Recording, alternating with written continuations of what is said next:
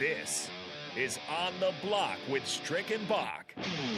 Nebraska Basketball Hall of Famer and nine year NBA vet, Eric Strickland. Strickland for three! And you're going to go out of here as the Big Eight tournament champion. 93.7 The Ticket veteran and Creed stan, Jake Bakoven. I love that band, Creed. Coming at you live from the Copple Chevrolet GMC studios in the heart of Lincoln, America. On air and online at theticketfm.com. Sponsored by the Mercado by Certified Piedmontese. This is On the Block with Strick and Bach. Hold up.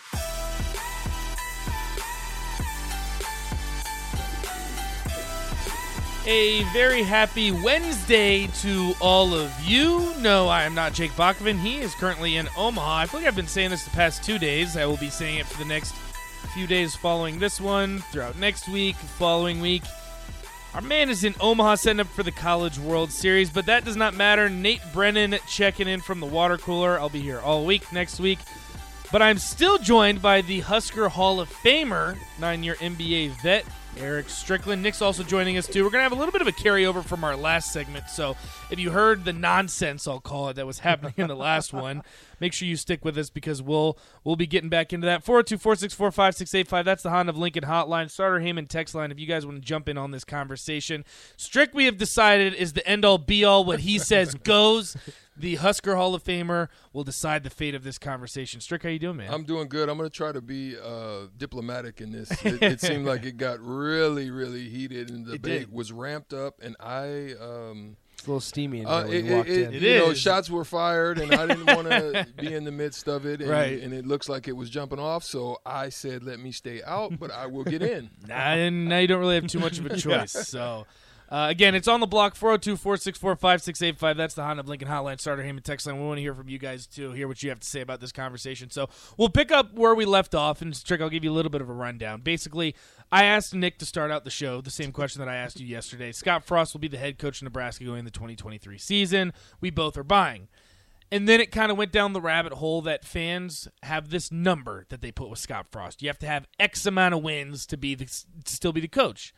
And I said, I don't know if I necessarily disagree with that. I think it depends on how you win games, how you lose games.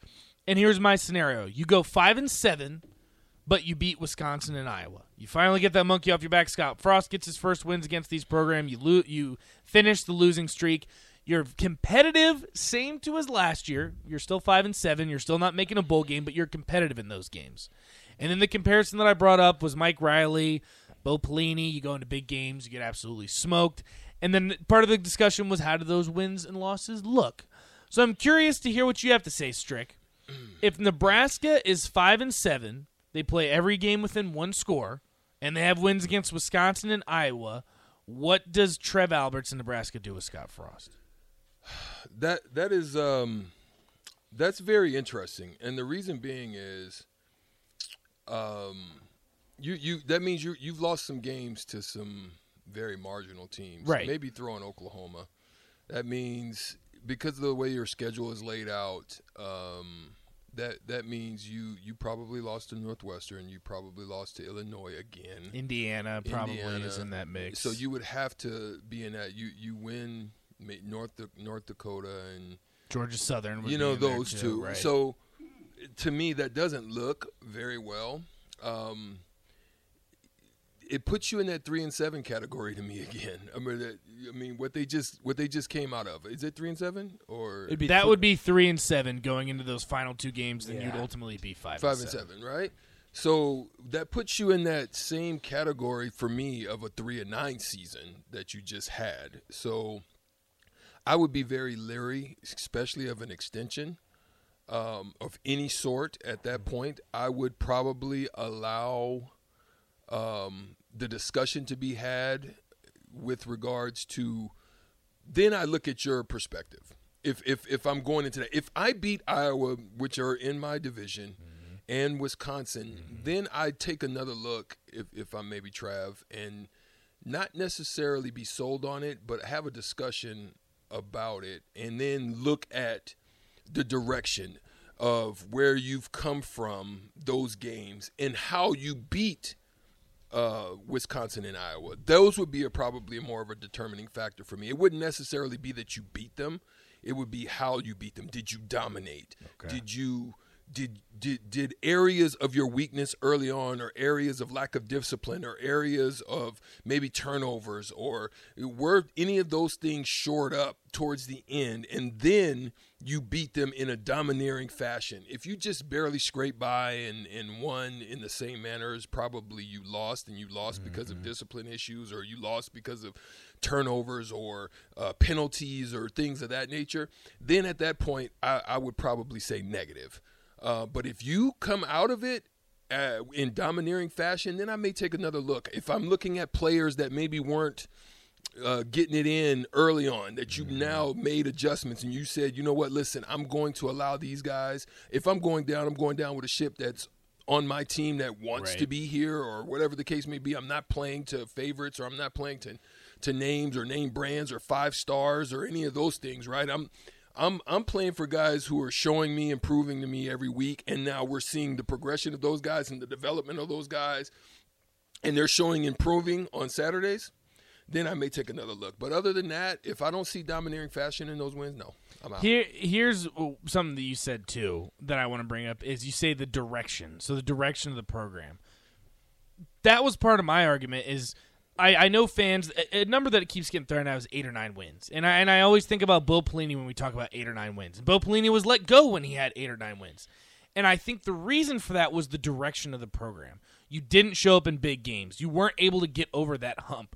That's my only issue with getting rid of Scott Frost. Is like there is still something to be said for a three and nine football team that competes against a team that was in the playoff that competes against an Ohio State that had a Heisman candidate, that competes against a Michigan State team on the road that made a New Year's Six Bowl. That was something that wasn't happening in the past regime. So, yes, I understand that you're still losing those games, and it's still frustrating to have five wins. But the direction looks like you're headed in the right direction. So, with you actually have a chance of beating those teams.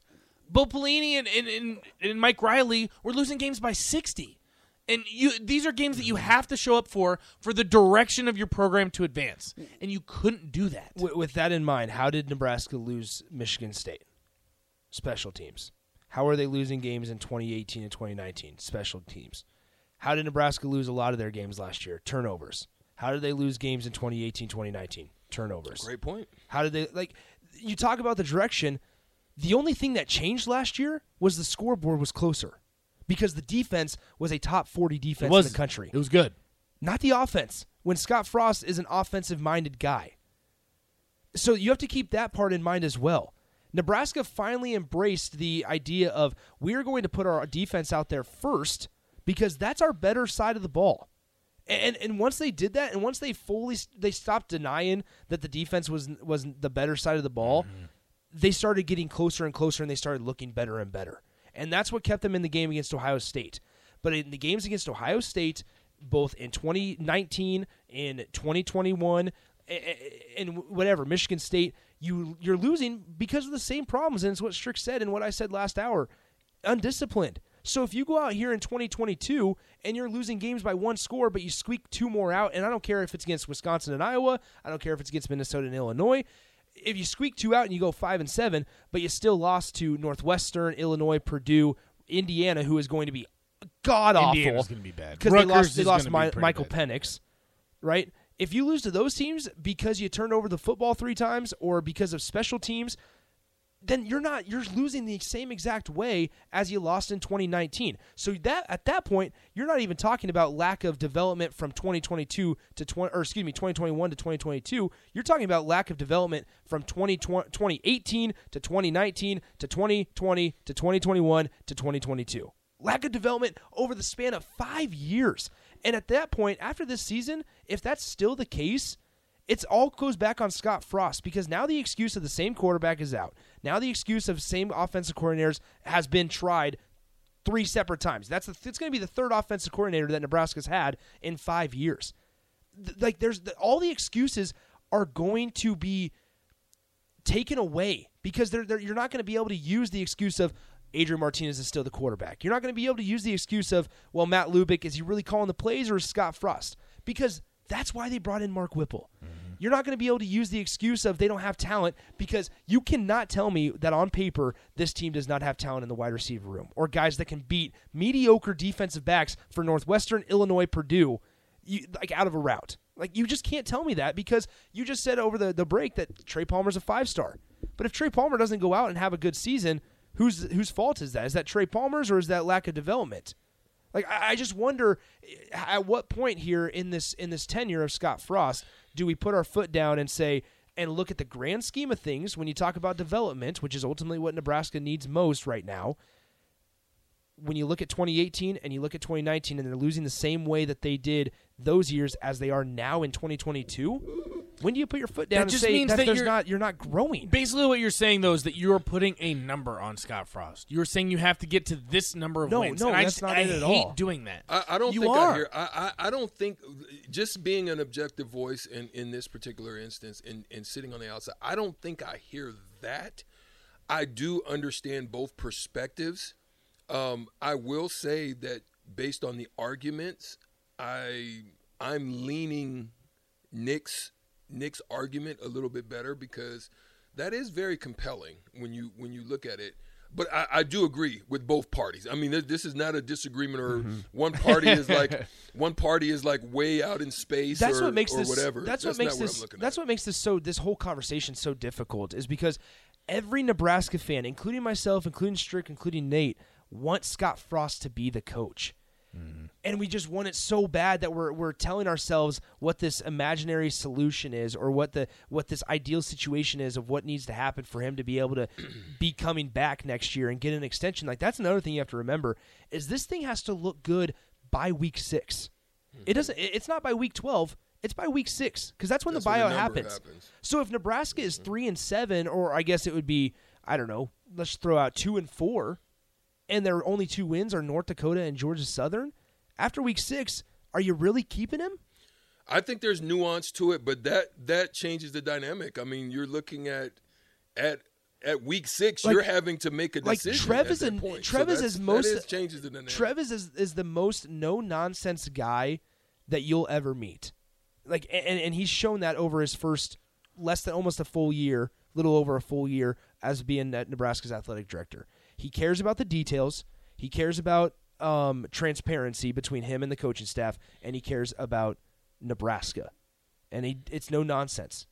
He wants the job done. And it's if you're two and four and nothing seems to be pointing in the right direction and you have a, a, a three point win against Georgia Southern and you have a, a ten point win against North Dakota, but you're still turning over the football. That's what I'm saying is you could you could turn over the football three times against North Dakota and still win by ten points. Here's here's part of the issue that I have though with saying this is that yes, Nebraska record wise, win losses, which everyone looks at, is is not going to be set up in a good spot. But you also look at a team like Iowa, who has that, which is what I said last segment. If, if you want to chime in on this, trick, is that you look at a team like Iowa, who has that eight or nine win football program that everyone is just so desperately seeking. I would not say Iowa is any closer than Nebraska to making a playoff, going to a playoff, winning the Big Ten. Because ultimately, at the end of the day, Iowa won nine games. They did exactly what Nebraska fans want nine games. Guess what happened when they played Michigan? They lost 42 to 3. Guess what happened when Nebraska played Michigan? They lost by three points. Iowa might be a 9 win football team. They might have the glamorous win loss that everyone wants. They're no closer than Nebraska is. There's just so much more that goes into it besides win loss. There's so much more. I would say Nebraska is in a better position to win the Big Ten than Iowa is right now. I think there's trim. I think there's a lot of nuance to this this conversation. It's it's very uh, uh, it- it's very gray. It, it is this Yeah. this is definitely not a black and white issue. But what here's here's part of what my my solution would be. I think Nick makes a good point at six, week six. That part. You're you're you're on point because I agree with you that Nebraska is no in Iowa in no way is in better shape or form. And they've got I- the I nine agree well. wins, I but they're they're not in a I'm great agreeing spot. with that. I think their defense was good, but here's my Yeah. point. My point is the nuance of it is I think that you probably make a decision Mm-hmm. on Scott Frost at that point. I also think you look interim internal. I think so as well. You look interim internal, give shot, see where program goes from that point, Bingo. and then at the end of the and then at the end of that session decide is this your guy to help develop this team or take this team to the next road? How did they fare in these last games? They got to go through the gauntlet. Did they did they handle Did the they gauntlet compete? at two and Did they three? Did they win three and Yeah, zero? Did, right. Or did they yeah? Did they fall dramatically short? Right. Did they rally around this guy? Exactly. So you you look you get a chance to look at that. You you you get yourself out of that bind, and then you go from there, and you decide what's out there in the marketplace. Is there somebody that would be a, a, a good type of hire for us? Is there a transitional guy? Do we want this guy? Can he? Take what we've built because you've got foundational pieces You do. in that locker room You right do. now. Both, I don't care both what in players and coaches. I agree. I'd agree. You've got foundational pieces, so that's where I don't want to lose out on. What What's interesting, Nate, is you, you mentioned you know Nebraska and Iowa and kind of making that correlation. Um, I want to I want to make this uh, make this statement as well. Nebraska would want to be where I was at this year in 2022. Long term, I wouldn't. But in 2023, they're going to expect progress from that, and that's oh, that's that's what you want. That's what you want out of a out of an administration. You want out of a coaching staff. So you, you you say like you know, and this goes back to last hour, and I'll kind of fill Strick in on this as well.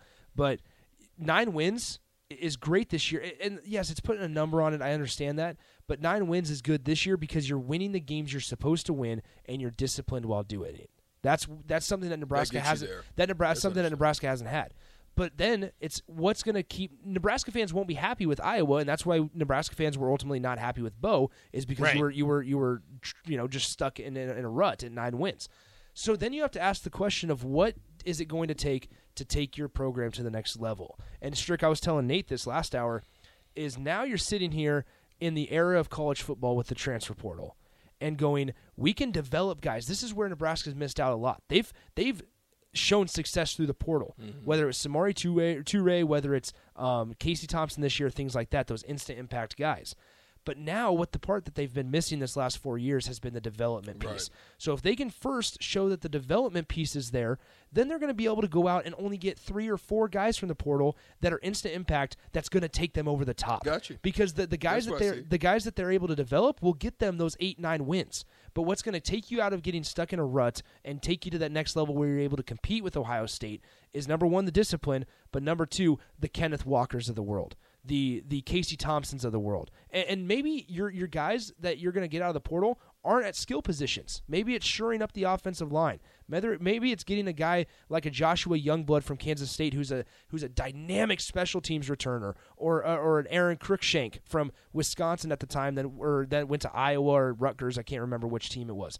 Like maybe that's the missing piece because then you're able to assess or uh, you're able to ask yourself what's that one piece or one two pieces that we're missing that's going to take us to the next level. Before we go to break, let's take that caller and then we'll we'll finish up and tap back in. yeah, well, all right, uh, we're gonna head to the Honda of Lincoln Hotline. Chris, Chris, what's on your mind, man? Hey guys, yeah, nine wins in the West may well get you to the conference championship game. Um, You're right. When we're talking about the Big Ten West here, and the problem with Nebraska, is, which they really haven't addressed in the off season, is the big problem isn't that we lose to the East teams. It's lose. It's we get trucked by Minnesota. The power running teams in the West truck us. Yeah. And I- and we haven't addressed. We we lost our best interior defensive guy, and we don't know what we have for an interior defense. Uh, and that may well get much worse this year. Uh, the interior defensive line. I think that's the Um, question mark. That is that's a good point. That is the question mark point. of what we have. Well, and Chris, to your point, you know you you Yeah, make thanks for the call, Chris. So Chris makes an interesting point, and I'll actually flip it around to Nebraska's offense because this I'll have to leave. After we gotta take a- yeah, yeah. I'll leave after this 'cause we gotta take a break. absolutely yeah. So after I mean, so what's interesting, you can flip it around. Nebraska has played teams where they see what formula could work in the Big Ten West, and yet they still hesitate to switch their Mm-hmm. offensive game plan. They still hesitate. And, and so that's where Nebraska and Scott Frost specifically can't get out of his own way, and, the lack of ability to make adjustments, whether it's in game or whether it's season to season. Mm, good point. We got to take a break right now. We'll be back. 93.7 The Ticket, The Ticket FM. Great stuff. Great stuff. Good debate. We love it. We'll be right back on the block as soon as we get through these commercials. Peace.